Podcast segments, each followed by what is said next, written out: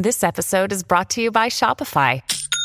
Forget the frustration of picking commerce platforms when you switch your business to Shopify, the global commerce platform that supercharges your selling wherever you sell. With Shopify, you'll harness the same intuitive features, trusted apps, and powerful analytics used by the world's leading brands. Sign up today for your $1 per month trial period at shopify.com slash tech, all lowercase. That's shopify.com slash tech. Torniamo in diretta con Andrea Corallo 13 e 4 927 Teleradio Stereo. Il buongiorno va ad Alessandro Austini. Ciao Ale. Buongiorno. Ciao Augusto, ciao Andrea, buongiorno a tutti. La Teoricamente il turno infrasettimanale, soprattutto quando si gioca tanto, si inizia a giocare tanto, propone delle sorprese. L'abbiamo già archiviata con la vittoria del Sassuolo a Milano, la sorpresa del giorno, o ti può aspettare qualcosa che questa appendice di sesta giornata, che tra l'altro riguarda pure la Roma?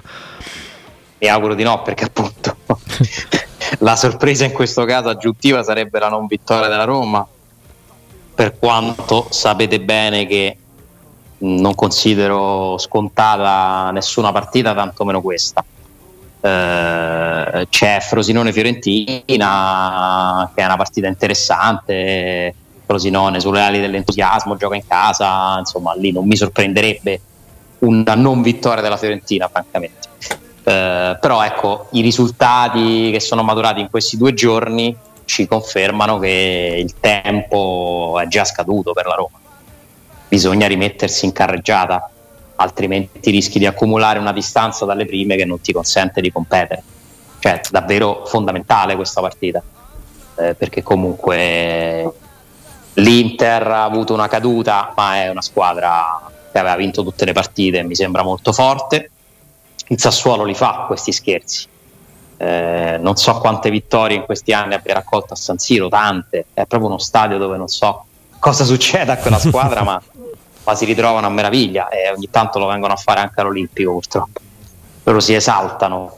E in trasferta contro le grandi il Sassuolo è pericolosissimo e lo ha confermato ieri, tra l'altro, tra l'altro con un gol eh, stupendo di Berardi, veramente. Che giocatore strano, che giocatore strano Berardi, stranissimo. Cioè, è uno di quelli giocatore che. forte, Berardi. No, forte, però forte. Ha però. limite probabilmente di carattere boh, legato più alla personalità, forse, che non gli ha permesso. Ma è strana la carriera di Berardi, Mm-mm. che sta diventando un veterano del Sassuolo. Eppure sono anni che comunque gioca nel campionato italiano, fa certe cose nel bene e nel male, è stato protagonista di un europeo vinto, però eh, ogni volta poi finisce sempre che rimane lì. Tra l'altro, che debba via tutte le strade, non se lo compra nessuno. No, non se lo, prende, non se lo prende nessuno, non se lo compra nessuno. Tra l'altro ci frega il giusto, sinceramente, però Berardi questa partita non, non la doveva giocare, tra le altre cose, no? Vedi come cambiano eh, poi le decisioni diciamo arbitrali. Che, che, che, è mancata un'espulsione, lo, lo dicono un po' tutti e io sono d'accordo che lì c'è stato un errore dell'arbitro, a quanto pare non della VAR, che poteva intervenire, poi rientriamo in un discorso che sinceramente inizia a essere anche molto poco efficace e comprensibile. Eh? Perché che, che, vuol dire non può intervenire, cos'è il chiaro errore? Torniamo sempre lì. Comunque sì, non avrebbe dovuto giocarla, l'ha giocata eh, e l'ha decisa con un gol bellissimo, ma comunque l'Inter mi sembra una squadra che, che farà tanti punti sì, da questa sì. impressione.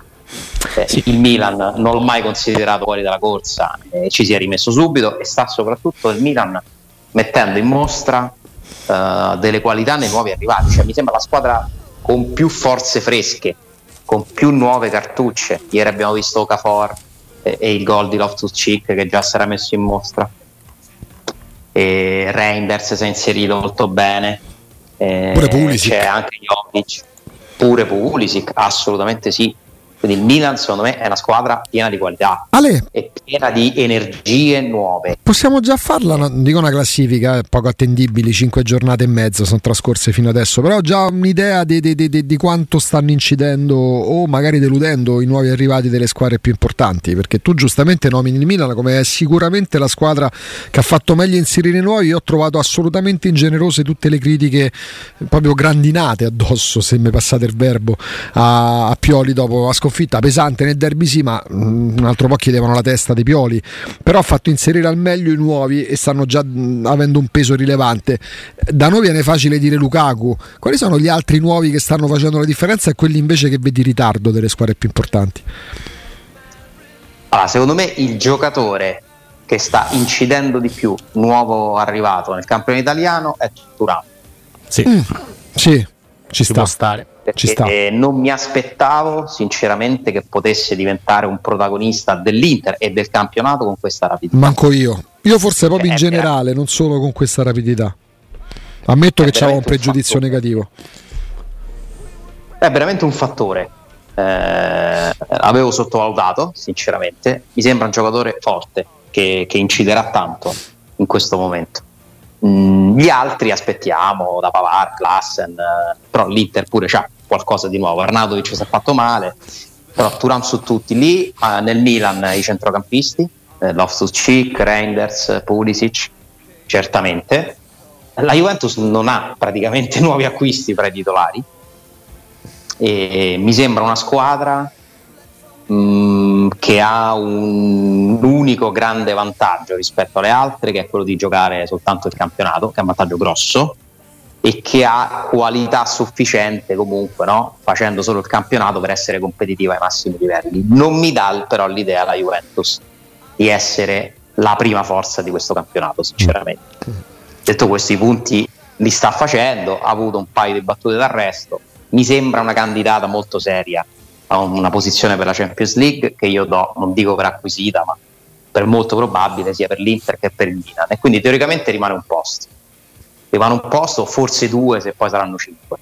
Per il quarto, quinto posto ci sono secondo me in Lizza il Napoli che però potrebbe staccarsi perché se il Napoli ricomincia a giocare ha comunque giocatori molto forti che ieri abbiamo rivisto, però il Napoli mi pare in una situazione molto delicata per tutto quello che è successo in queste settimane, negli ultimi giorni, sono la spia no? di, di, problemi, tensioni, equilibri che sono saltati, ma se parliamo di calcio, di qualità, il Napoli ne ha veramente tanta. E, e quindi la vittoria di ieri con quella forza contro un avversario neanche semplicissimo, secondo me è un segnale comunque, forse il segnale più importante di questa giornata, perché quello dell'Inter a me sembra più un incidente eh, quindi il Napoli si è rimesso in carreggiata, l'Atalanta sta facendo punti, è una squadra molto ben organizzata, eh, che ha delle novità. Eh, Cup, no, Cup Miner, scusate, De Ketelar, eh. io no, non ho ancora capito se sta dimostrando davvero. Ieri fa un errore De Ketelar a porta vuota praticamente di testa che lo fa assomigliare quel, al non giocatore visto a Milano eh, però comunque De Ketelar ha un potenziale importante. Cioè, forse non è quello che veniva annunciato quando va al Milan, ma ovviamente non è nemmeno quello che abbiamo visto al Milan. No, e secondo me a Bergamo può fare meglio di quanto non, non è riuscito a fare a Milano. E in più ci sono tutti gli altri. L'Atalanta è, è una squadra.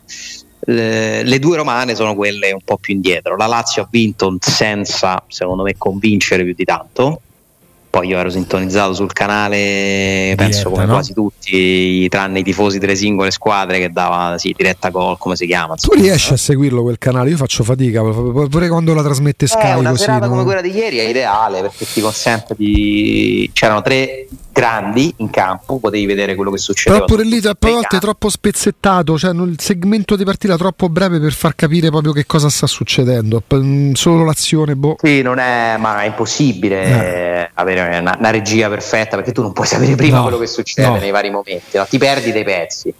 Eh, anche su degli episodi, poi ormai ne, ne nel racconto di una partita, nel romanzo di una partita c'è anche quello che succede al VAR, quindi insomma è un po' confusionario, è vero, però comunque ti consente di vedere i gol, le giocate in diretta, capire. E, insomma, della Lazio non ho visto moltissimo, non mi è sembrata una partita dominata, tutt'altro. No, no. Mm, e incide il calendario lì, secondo te? Eh, un pochino sì. Per il Torino? Un pochino, ma incide il calendario secondo me nella partenza della Lazio che ha avuto comunque eh, Napoli e l'ha vinta, Torino ovviamente l'ha persa, eh, poi ha perso Milan. Punti. Eh sì, secondo me la Lazio va rivista tra un po'. Mm-hmm. Io aspetterei a dire che non è in lizza per la Champions eh, quest'anno, perché è una squadra nuova che è cambiata molto, che ha però un'identità e un allenatore molto bravo a lavorare sul campo. Se comincia a ritrovare un po' di fiducia, la Lazio potrebbe tornare competitiva. Al momento è un po' distante. E lì i nuovi hanno inciso poco, sinceramente. Sì, non, non vedo non ancora che... nessun protagonista, cioè mi sembra una Lazio trascinata sempre dagli stessi, Dio. da Zaccagni, da Felipe Anderson, in parte Luis Alberto. Camada fa un gol importante, Camada fa un gol importante a, a Napoli. Ma troppo poco fino adesso. No, no, è, è, chiaro, però la, in una delle due vittorie però, della Lazio che la portano a 6 c'è il gol di Camada. Attenzione perché ha comprato giocatori interessanti, magari bisogna dargli un po' di tempo, cioè ripeto, sospenderei il giudizio, cioè la Lazio mi pare insieme al Milan di quelle davanti la squadra con i margini di crescita più ampi, proprio perché è cambiata, ha messo dentro forze fresche, giocatori che devono comunque capire, inserirsi, ma che hanno qualità. Eh, in tutto questo c'è la Roma che, che resta ancora un'incognita, sicuramente la partita di oggi ci darà altre risposte e vincerla ti consente comunque di riattac- restare comunque attaccato a un treno no? che piano piano si sta sganciando perché la classifica tra 3-4 giornate certamente vedrà queste squadre qui nei primi posti e vedrà scendere piano piano quelle che si sono inserite un po' fortuitamente come ad esempio il Frosinone mm, quindi il tempo da perdere già non c'è più perché le, le, altre corrono, hanno cominciato a correre quasi tutte, chi più chi meno, e, ed è un campionato secondo me competitivo, livellato verso il basso rispetto a qualche anno fa, ma comunque competitivo, dove ci sono delle avversarie di tutto rispetto, dove ci sarà un equilibrio, scontri diretti che aumentano, tutte perderanno punti. La Roma ne ha già persi abbastanza e, e a Genova devi, devi vincere, cioè devi presentare là per vincere. Il Genova come avversario come lo, lo classifichi? Nel senso che eh, è ovvio, insomma, vedendo classifiche di Frosinone, Lecce, no? anche che comunque è lì su al sesto posto con 11 punti,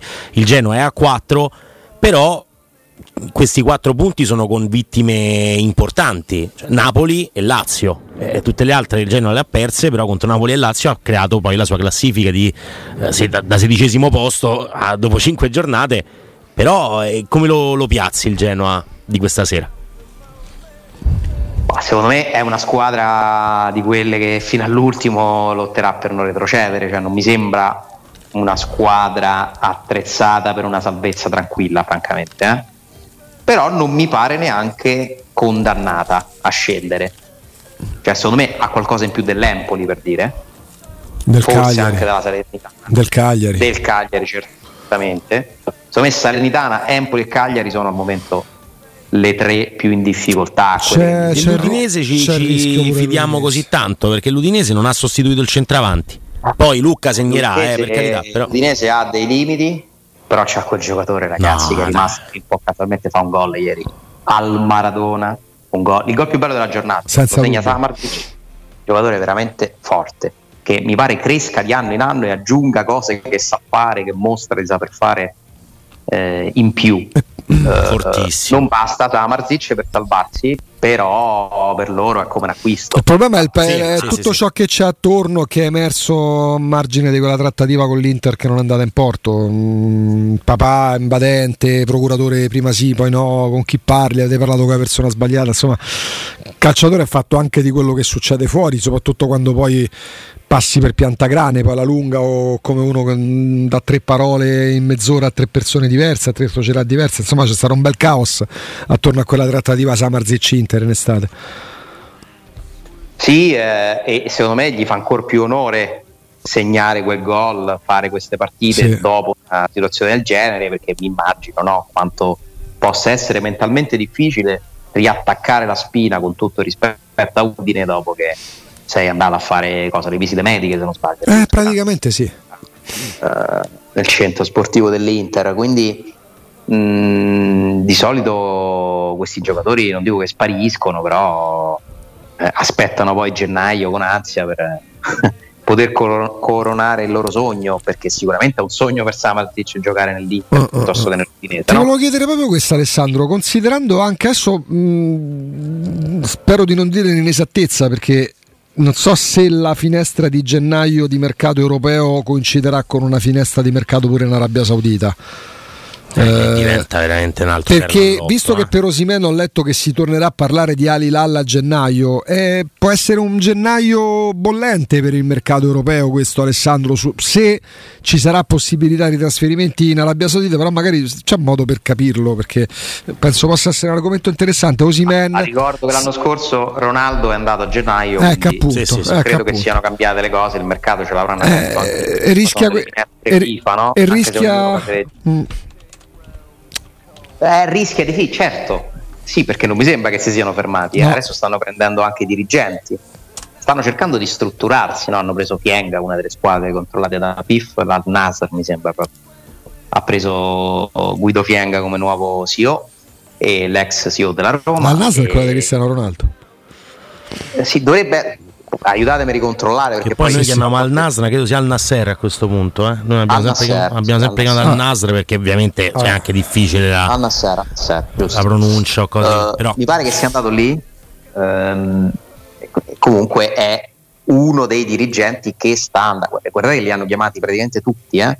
nel senso che c'è una, adesso un mercato proprio dei dirigenti importante. Voi immaginatevi le centinaia di persone, ma forse anche migliaia, tra calciatori, agenti, dirigenti, tecnici, preparatori atletici, allenatori, che stanno proponendosi al mercato più ricco del mondo.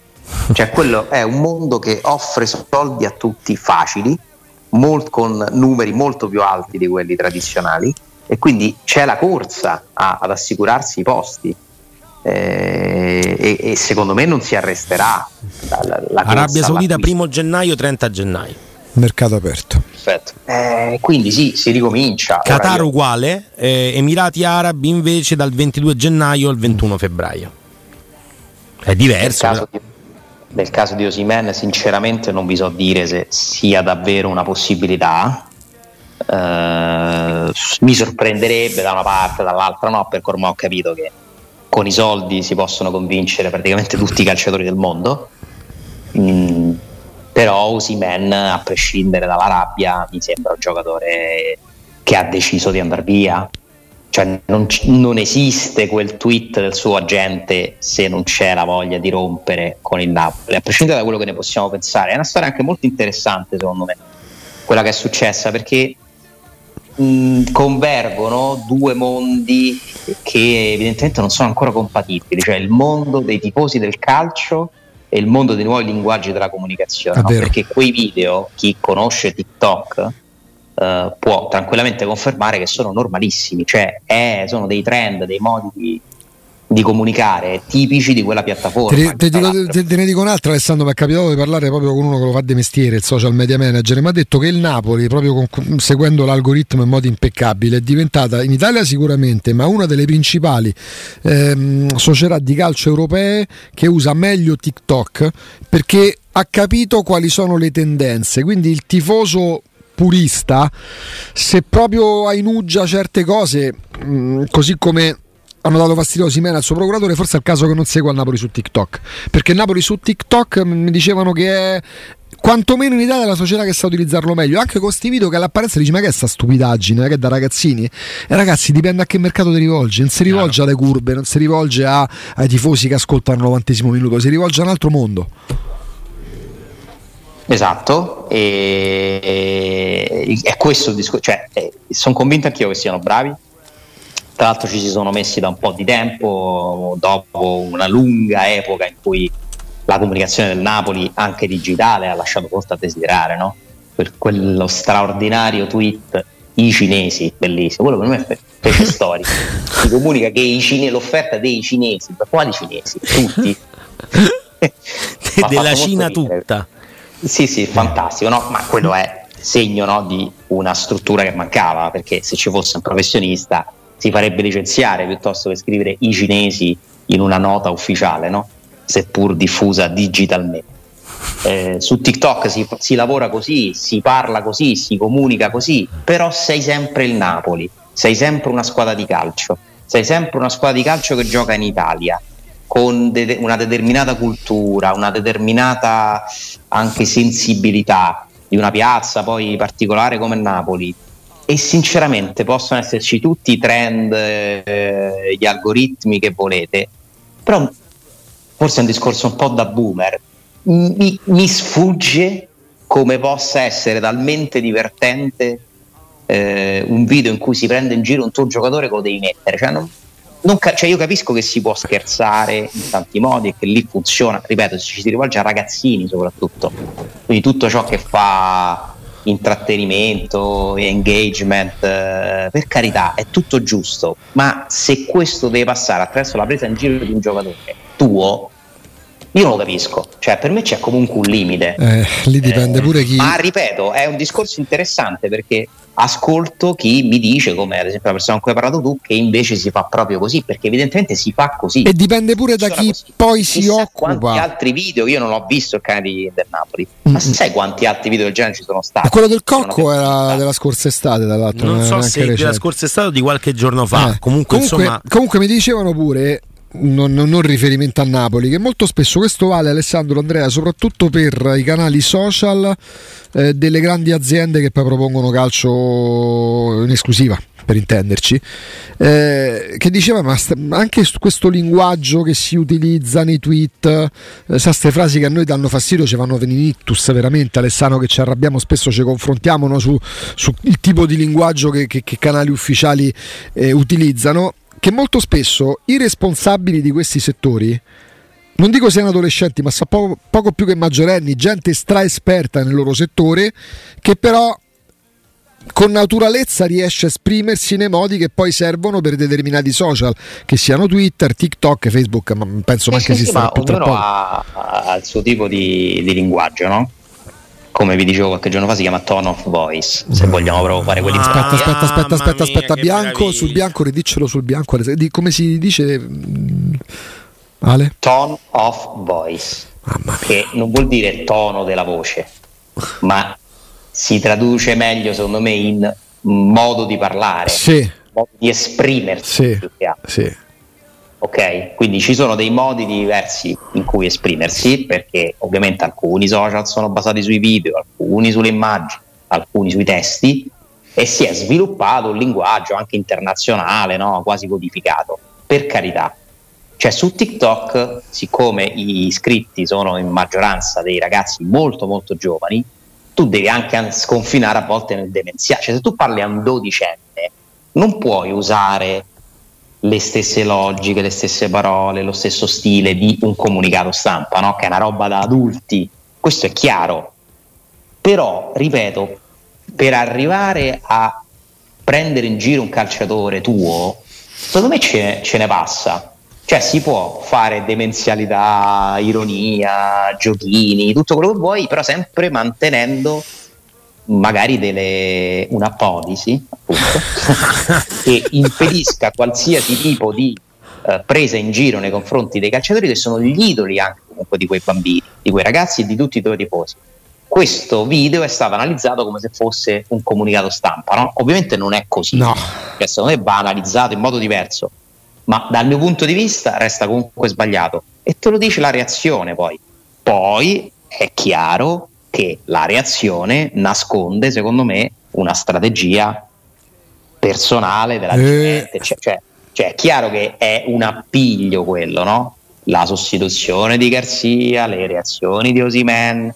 Adesso ci metti quello, il video, non so se avete visto di Osimen che arriva al ritiro, sì, sì, non sì, saluta Demme che rimane con la mano. C'è tutta no, una narrazione per mh, mm, sia instaurata, mh, mm, mandata avanti da Osimen in primis e dal suo agente, che ci fa capire che si è rotto qualcosa. Il contratto non è stato firmato, Osimen vuole andare via, dai, cioè, mi sembra chiaro. Infatti perché evidentemente c'è qualcuno, c'è qualcuno che gli offre tanti soldi, altre prospettive, penserà a Napoli ho vinto, ci sto da tre anni, questo cos'è? Il quarto anno, sì, se sì, non sbaglio. Sì. Eh, ho vinto lo scudetto, ho fatto un sacco di gol, mi sono preso le mie soddisfazioni, ora vorrei aprire un nuovo capitolo iniziano questi balletti, cose, cioè che sono molto fastidiosi, soprattutto per la tifoseria, in questo caso del Napoli. Sì, perché immagino De Laurentiis che entra l'ufficio del responsabile TikTok del Napoli per eh, esprimere dissenso a modo de Laurentisiniano, no? In modo anche abbastanza tosto, duro, quello dice Presidente mi perdoni, questi sono i dati, queste sono le reazioni, queste sono ehm, le visualizzazioni e le interazioni con... Eh, ma non possono mai essere le visualizzazioni e le interazioni più importanti però della no. serenità di una squadra. Però magari... Alla, però magari a, a, il giocatore più forte che c'hai. Eh? Però magari a chi fa quel mm, come si dice il post su TikTok, il TikTok. Sì, vabbè, vabbè. il TikTok stesso. Ecco, chi fa quel così. TikTok eh, gli è stato chiesto di ottenere determinati risultati. Poi ci dovrebbe essersi forse sicuramente ci sarà, magari ha funzionato non benissimo, chi media tra la realtà calcistica, quella antica e la novità. Ci sono dei limiti, secondo me, su tutti. Perché se io voglio fare un post virale mi posso inventare un sacco di cose anche forzando, no? Come se io fossi, che ne so, social media manager di un cantante, scommetti che se cominci a dire parolacce, a bestemmiare in un video, ne parla tutta Italia. Certo. E facciamo un sacco di engagement. Eh. Ho capito, però ti ho danneggiato. Eh. Cioè, nel senso, sì, l'obiettivo è avere più follower, più interazione, perché poi arrivano gli sponsor, benissimo, ma attraverso una strategia logica che tuteli comunque sempre comunque la tua immagine. Giusto. È questo che è mancato. E la prova è che il video è stato cancellato. Sì, sì, cioè, se non era sbagliato, eh, non lo cancelli. Certo, se sei convinto di quello che hai fatto, Poi, proprio. In eh. un mondo magari più regolato, non c'è il tweet del procuratore, ma c'è un confronto privato tra il giocatore, il procuratore, la società, si risolve internamente, i panni si lavano in famiglia. Magari se l'avessero cancellato quel video io non so neanche quanti se ne sarebbero accorti. Sentite che vi dico perché non mi pare che nessuno ne avesse parlato prima. Cioè, voi avete sentito parlare prima del video che prendeva in giro Simen? No, non se ne è accorto Mai. nessuno. Nessun, nessuna testata giornalistica di quelle che ho visto io. Poi magari qualcuna più attenta alle vicende del Napoli potrebbe anche averlo fatto. Eh? Qualcuno glielo deve aver mandato al procuratore. Oppure il procuratore sta su TikTok, non lo so. Balletti, Ma fatto sta che non era un caso. Non era un caso noto. Mm, non era un caso mainstream, quantomeno. Eh, invece eh, lo è diventato, ma se tu l'avessi cancellato dopo un confronto privato, la, la storia finiva là.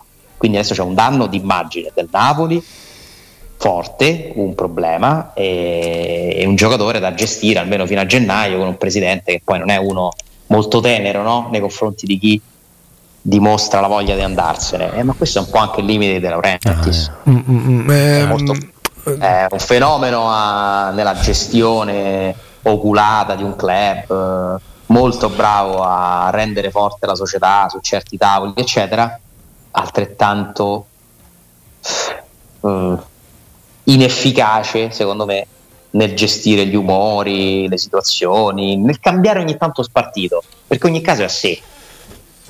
Però detto questo, scommettete che venderà un sacco di soldi. Cioè su questo, no, vabbè, beh, su certo. questo non c'è alcun dubbio. Insomma, non... però ecco, vendere un sacco di soldi vuol dire anche che però questo giocatore rimane. no? No, no, no, assolutamente no. Chissà chi andrà via parlava. prima tra lui. Sarà suo interesse venderlo, non vi preoccupate. Sì. Chissà chi andrà via prima tra lui e Garzia perché adesso sta Io sono dell'idea che è giusto vendere. Ma per me andava, Osimena andava venduto in estate. Devi vendere tutti, per me tutti quelli che vogliono andare via li devi vendere cioè io cioè, userei questo principio. Oh, è chiaro che nei, in alcuni casi ci provi a capire perché e a risolvere il problema per il quale quel giocatore vuole andare via, ma non deve mai essere una soluzione che va oltre gli interessi e la strategia del club. Cioè, se un giocatore guadagna 2 per rimanere vuole 10, non gliele devi mai dare. Mai non esiste nessun giocatore che, vale, che sia più importante dei, dei tuoi equilibri. Andava venduto in estate, dai, eh, anche perché comunque tu il calciatore gioca con la, non dico la testa dall'altra parte, così ha già fatto 4 gol tra l'altro, ma comunque consapevole che non so se lo United, non so se in Arabia, eh, quel contratto che ancora non ha firmato e che gli porterebbe a guadagnare 6-7 milioni di euro, verrebbe raddoppiato dalla società in cui sarebbe già andato volentieri probabilmente no, l'estate. Ma, ma, ma oltre a quello, a maggior ragione Dio, ma chi senti eh, tu Dio? Immaginati, immaginati, che tu sei il presidente che ha vinto lo scudetto. Eh, lo so. Ti ritrovi costretto a vendere Kim l'estate dopo. Vendere Kim e Osimen da campione d'Italia non è facile. A meno no, che, senza dubbio. A meno che non hai in mano Pavard e boh, Lukaku, e allora dici io li cambio con due altrettanti for- altrettanto forti, ma in difesa abbiamo visto che hanno faticato a trovare una soluzione e non l'hanno trovata fondamentalmente. In attacco non so chi avrebbero preso, io lo capisco che stavolta lui ha detto ne vendo solo uno, però poi se la situazione è questa forse sì, eh, alla fine era meglio fare come dici tu. Gli esempi sono. A rendersi un po' prima l'evidenza. Allora, se, tu, se tu hai una grande struttura alle spalle, eh, con i giocatori che hanno vinto uno scudetto, apri il ciclo tant'è che poi ci sono i cicli, c'è, c'è, stato il ciclo Juve, il ciclo Inter, il ciclo Milan. Dalle parti nostre questo ciclo non esiste, non si apre mai, perché probabilmente col seno del poi fra, il presidente Sensi doveva vendere anche pezzi importanti della squadra che vinceva lo scuretto nel 2001. Poi ci sono errori pure al nord perché andò via Murigno, ma Moratti doveva vendere gran parte della squadra che aveva appena conquistato il triplete. Eh, Vabbè, è, facile dirlo fare. Eh, dopo, eh, certo, è, eh, però siccome nel corso degli anni sono più gli esempi negativi se tu trattieni che quelli positivi, il momento in cui va via Spalletti, Spalletti ora al netto della nazionale, della capretta, la campagna, scelta, Spalletti ha capito che il secondo anno ci avrebbe solo rimesso in prima persona. Vabbè, ma è, comunque è abbastanza um, chiaro il, il discorso sul, sul, vendere dopo aver fatto uh, un successo che tra l'altro amplifica il valore dei tuoi, dei tuoi giocatori. Um, Alessandro, la partita di questa sera um, è una partita che tu dici tre punti, tutti a casa, mm, giochi bene, giochi male, ci fai vedere qualcosa di diverso. Il rientro di Pellegrini secondo te sposta qualcosa da questo punto di vista? Cioè la possibilità che eh, ci sia una manovra differente magari? più armonica, non lo so, insomma, mm, come lo vedi il rientro di Pellegrini? Beh, intanto è una notizia importante perché comunque Pellegrini è un giocatore che io continuo a considerare un titolare della Roma, eh, almeno nei piani di Murigno mi sembra che sia assolutamente così. Eh, ed è anche mancato perché ha delle caratteristiche che gli altri centrocampisti non hanno, quindi è un rientro importante come lo sarà quello di Smalling eh, mi auguro che possa dare alla Roma anche quel dinamismo, no? quelle idee, quella qualità che, che, è mancata e che possa Pellegrini aggiungere la sua qualità a quella di Dybala, a quella di Lukaku. Eh, non voglio parlare di trio delle meraviglie, sta roba qua perché non porta benissimo. no, però Pellegrini può essere un altro giocatore, deve essere un altro giocatore che rappresenta un'arma importante della Roma. Quindi mi auguro che si sia completamente ristabilito e, e, che possa farti fare un salto di qualità. Per il resto io mi aspetto Karsdorp a destra, sinceramente. Non credo che Mancini, Llorente e Indica poi possano giocare tutte le partite. Quindi tra oggi e Frosinone uno dei tre riposerà. Forse oggi meglio? Mm, non, non, so, so quando sia meglio. Non lo so, però io ah, se non c'è Smalling gioca Celic, non ne vedo altri. Eh. Oppure si abbassa Cristante, ma eh, se ci fosse, se fosse disponibile Sanchez, Renato Sanchez, probabilmente Cristante potresti pure abbassarlo perché fai Paredes, Sanchez, Pellegrini con Bove da Uara come rincalzi, ci sei, ma eh, così. Pure fare Paredes Bove come fino alla sosta non lo vediamo, no. Però, cioè, no. è probabile. Quindi per adesso ti devi arrangiare con Celic, Celic. volendo con Spinazzola, lo stringi nei, nei tre dietro e giochi con Zaleschi. Insomma, ci sono delle soluzioni. Non credo che Mancini, Llorente e Indica possano giocare tutte le partite ogni mm. tre giorni francamente. E gli esterni, secondo me, è dove si cambia. Dove potrebbero esserci Karsdorp, Zaleschi oggi, Carso, Karsdorp perché poi domenica giocherebbe di nuovo Christensen che poi non essendo in lista salterebbe la partita col Servetto. Per esempio, mi sembra molto logico. Avrebbe poi c'è senso. l'idea quella che ha lanciato Riccardo di Christensen, difensore di destra. Perché no? Può essere un'altra possibilità, non l'abbiamo mai visto, ma, mm. ma è un'altra opzione. Eh, c'è Awar che comunque è disponibile, eh, magari un pezzo di partita lo giocherà, anche Bove. Mi sembra che Mourinho ce l'abbia quei 16 giocatori che ormai puoi utilizzare in una partita per, per cercare di sfruttare appieno no? tutte le energie, tutte le qualità, anche a seconda di come si metterà la partita, dei momenti, eccetera. Eh, non arrivi al meglio, però ho visto situazioni di emergenza maggiore, francamente, rispetto a quella di stasera. Sì, anche perché poi davanti al centrocampo stai bello sereno. L'emergenza c'è dietro nel minutaggio che stanno accumulando Mancini, Llorente e Indica, cioè è il fatto di non avere delle riserve se non c'è Lick, quindi che non è un difensore Presto puro. per parlare però, di emergenza. Ma appunto, magari dai. c'è un po' di stanchezza, un po' di preoccupazione, un po' di apprensione, però l'emergenza è un'altra cosa, no? Sì, Ma sì, se sì. c'è emergenza a settembre diventa Anche perché indica le prime tre- due o tre partite di campionato le ha saltate. Ma Quindi, insomma, appunto, cioè- dai. Alessandro, noi siamo praticamente arrivati ai saluti con te per oggi. Sì, a parte quel dubbio, nessun altro. E là davanti, però, ecco l'ultima cosa al volo, Ale in attacco. Ok, Lukaku di Bala, le garanzie Lukaku di Bala, però pure loro, soprattutto considerando Di Bala che va gestito, ti aspetti tra qua la partita di domenica col Frosinone qualche cambiamento? Sì, non mi aspetto che Dybala giochi oggi 90 minuti, per esempio, Mhm. dopo che li ha giocati a Torino. E non mi aspetto soprattutto che li faccia in due partite di fila. Addirittura per me potrebbe non giocarla dall'inizio quella col Frosinone. A parte che è probabile che salti la partita col Servette pure volendo, eh. Cioè il Servette lo batti pure senza di bala, si spera. Poi c'è il Servette, sì, però tra stasera e Frosinone per me Dybala una la gioca, cioè le, le può giocare tutte e due, ma nessuna delle due per 90 minuti e una la potrebbe iniziare in panchina. Oggi magari lì. titolare perché ti serve proprio vincere come là, come lo- ti serve vincere come serve l'ossigeno. In teoria sì, però oggi è anche la partita più vicina a quella che ha fatto di 90 minuti. Vero lì gestione- ma lì sai, basi molto sulle sue sensazioni. Avrà parlato con Mourinho e se lo vediamo in campo vuol dire che è tutto a posto. Mm, Eh, E- ma non mi aspetto che faccia 90 minuti. Tra l'altro, E quindi mi aspetto Belotti e quindi mi aspetto Asmut. Ah, ok, perché Belotti, per esempio, eh, con Lukaku ci può giocare, però Asmun, soprattutto dato che in lista UEFA non c'è, eh, Asmun dovrà mettere dei minuti Dai, sulle gambe, dai. Non so Sì, Mourinho ha detto a. Torino che non sta ancora bene, che non è in condizione. Però ne ha parlato proprio in termini, cioè ha ripetuto 3-4 volte mi piace. Poi sì, ha detto non è in condizione, Sì, però sì, quando sì. fa No, lo questi vedremo giochi...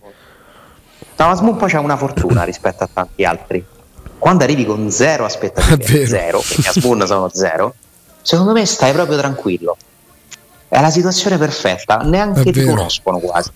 E lì è come puoi lavorare meglio, no? Mm. Cioè, tra Asmun e Chic, Uh. arrivato con le aspettative più forti, la condizione mentale migliore è quella di Asmun.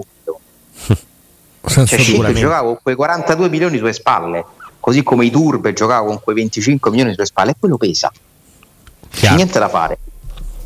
chiarissimo. A un certo punto sono diventati un peso i niente 7 sulle milioni per Celic. Nulla, nulla. Spoon proprio sereno, va a vedere le, gare dei cavalli a capannelle. Sì, cioè, sì, sì, sì. Serenità. Tu dici che basta fare due palleggi durante il riscaldamento la stagione da Smoon è già positiva. L'altro giorno Asmun ha pubblicato una foto con Dybala, taggando Dybala, scrivendo andate a seguirlo. È una cosa che mi fa impazzire. Ah. C'è Asmun che, su- che consiglia al suo pubblico di andare a seguire, non so, sto ragazzo Dybala, se lo volete seguire... È un amico, è un amico mio. Bisogna aumentare l'audience in Iran, non dite Beh. Eh, Sicuramente. Beh, sì, sì, sì. Eh, beh, sicuramente uno come Asmoon ti sposta in Iran. Penso proprio di sì. Eh. Il mondo asiatico credo di sì. Alessandro a domani. Forse sperava che Dybala facesse lo stesso. E non l'ha fatto. Ecco, bravo, eh, vedi, l'austinata ci sta alla fine del collegamento. Vabbè, eh, magari lo farà, dai. Dai. Io stasera ti taggo allora se vuoi, eh, poi vedi che devi fare. E mi raccomando, poi vabbè, oggi non c'è la formazione, poi ne parleremo. No, eh, guarda, domenica sul video della formazione proprio ti taggo Devo fortissimo. preparare, sì, sì, sì, ma io predisporrò un servizio di telecamere, un drone. posso- Sì, perché quello può farlo pure a casa a qualche effetto speciale, Tipo lì Corallo. inseguiti mentre correvano. A domani Ale.